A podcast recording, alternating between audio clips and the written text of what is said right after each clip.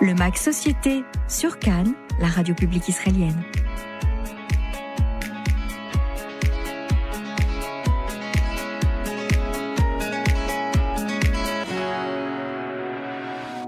Jean-François Copé s'exprimait hier soir au campus francophone de Natania, où il inaugurait le cycle de conférences Pouvoir et contre-pouvoir. Dans le cadre d'une conférence consacrée au populisme, l'ancien ministre, porte-parole du gouvernement Sarkozy et candidat malheureux aux dernières élections, en a profité pour partager son analyse sans concession sur la politique française et sans omettre de souligner avec humour les écueils rencontrés sur son propre parcours. Mais le meilleur moment de la soirée a sans doute été celui où Jean-François Copé a commenté l'incroyable choc qu'a représenté l'élection d'Emmanuel Macron dans l'arène politique traditionnaliste. L'ancien ministre et actuel maire de Meaux n'hésitant pas à qualifier le président Macron de Moïse des temps modernes. Ça m'amène évidemment à dire un mot des ressorts de la victoire d'Emmanuel Macron, que objectivement personne n'avait vu venir. Au type qui me dit aujourd'hui, ah, je le savais, je le regarde avec amitié.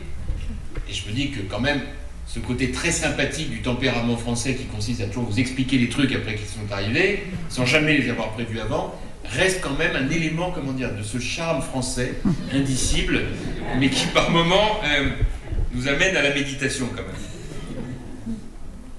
Les ressorts de la victoire, c'est quoi? D'abord, premier élément, une audace inouïe l'audace de ceux qui en fait ont jamais souffert. Vous savez, la première fois, vous dites, bah oui, évidemment que je vais renverser l'Himalaya. Ça n'a jamais, sauf là.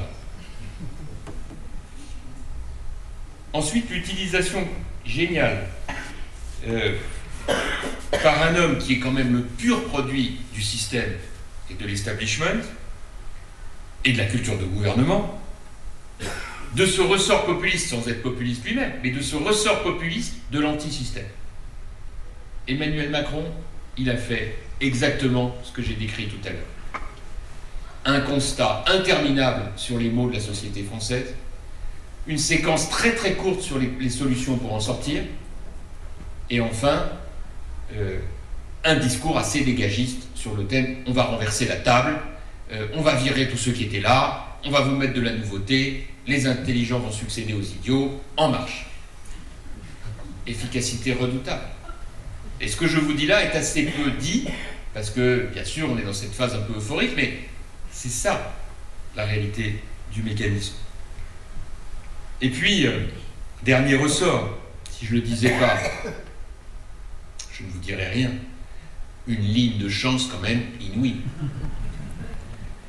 Euh, je sais pas comment vous le dire, mais euh, en même temps, le dire ici, c'est plus facile qu'ailleurs.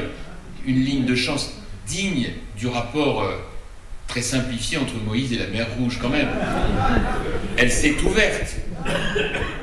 Elle s'est ouverte, la mer Rouge, pour lui. Vous savez, traditionnellement, nous, en politique, je dis ça devant Pierre qui connaît l'histoire, mais c'est vrai que euh, pour devenir président de la République, il y a, allez, une bonne dizaine d'obstacles à franchir en France. Je dis ça parce que moi je m'y prépare depuis des années avec des succès inégaux. Mais, mais vraiment une dizaine d'obstacles dans votre camp, puis dans le camp d'en face, puis la maturité qui va bien. Jacques Chirac d'ailleurs, qui avait été vraiment mon, coach, si j'ose dire, mon mentor, m'avait dit ça, parce que très tôt j'étais un peu audacieux, je lui avais confié que je, je rêvais, si les circonstances le permettaient, de pouvoir un jour aspirer à présider aux destinées de notre pays. Il m'avait dit, écoute, il faut te préparer. Ce sont des étapes à franchir. Tu dois être maire, député, ministre, élu, battu.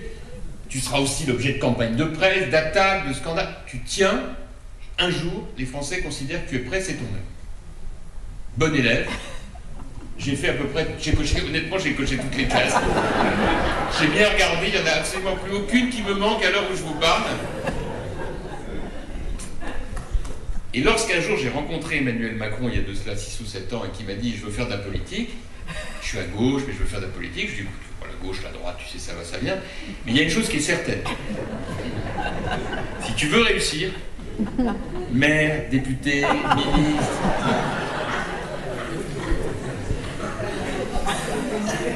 chaque matin, en me levant, je pense à cette conversation avec Emmanuel Macron. Et je me dis, j'espère qu'il l'a oublié. La vérité, c'est que c'est en cela que c'est un cas d'école. Euh, aucun de ces obstacles se sont dressés lorsqu'il a eu à les franchir. Ils étaient tous tombés avant. On n'avait jamais vu ça. Juppé était censé occuper le centre droit, il perd la primaire de droite. Manuel Valls était censé occuper le centre gauche, il perd la primaire de gauche. François Hollande, d'habitude, il se représente toujours les présidents sortants pour empêcher les autres de venir. François Hollande ne se représente pas. Mieux encore, je rappelle qu'Emmanuel Macron avait quitté son gouvernement six mois avant, lui disant Monsieur le Président, je vous dois tout, mais je m'en vais pour me présenter contre vous. Normalement, ça génère une colère, une envie de revanche. Pas du tout. François Hollande lui dit J'ai trouvé plus traître que toi, c'est Emmanuel Valls, donc je vais t'aider. Le candidat de la droite fait un programme un peu réac, très réac, est embourbé dans des affaires. Du coup, personne ne s'occupe d'Emmanuel Macron.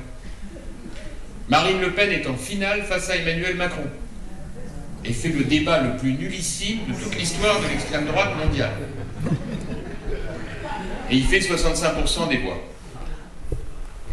Comme disent les jeunes, respect. À l'issue de la conférence, nous avons de notre côté voulu le faire réagir sur le contre-pouvoir que représente traditionnellement la presse dans toutes les démocraties.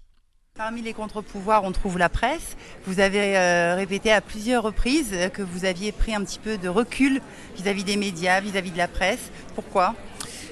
Parce qu'il faut un temps pour chaque chose, et chaque chose en son temps. Et qu'au lendemain d'une défaite euh, désastreuse comme celle qu'a connue la droite française, il y a un temps minimum de résilience et, de cohérence. Euh, résilience parce qu'il faut réfléchir, parce qu'il faut comprendre, et si on veut préparer le rebond, bah, il faut commencer par identifier les raisons qui ont amené la droite à ce désastre. Et puis de cohérence, parce que quand on a un président de la République qui fait la politique économique qu'on avait promis de faire, c'est un peu compliqué de la critiquer. Enfin, nous avons souhaité savoir ce que pense Jean-François Copé de la réconciliation entre Hamas et Fatah. C'est un fait euh, et c'est un fait politique qu'il faut évidemment prendre en compte, mais il ne faut pas se tromper non plus. La question du processus de paix, c'est un long, long, long, long chemin, malheureusement qui a connu beaucoup de, de déceptions après beaucoup d'espérances. Moi, je pense que ce qu'il faut aujourd'hui, c'est essayer de retrouver le sens des priorités. Nous avons une première priorité autour justement de la thématique de la paix, c'est la lutte contre le terrorisme. Et pour moi aujourd'hui, euh, je le dirai d'ailleurs dans un instant, pour ce qui concerne cette région, c'est la priorité majeure. Merci beaucoup Jean-François Copé. Merci. Chers auditeurs, vous êtes toujours sur Cannes en français. Il est maintenant 21h38. C'était Jean-François Copé au micro de Carole Azoulay. Et puis on poursuit ce riche programme de ce soir avec l'Empire du Milieu, la Chine. On en parle avec Daniel Haber, professeur à l'Université de Haïfa, au micro de David Gombin. Très bonne écoute.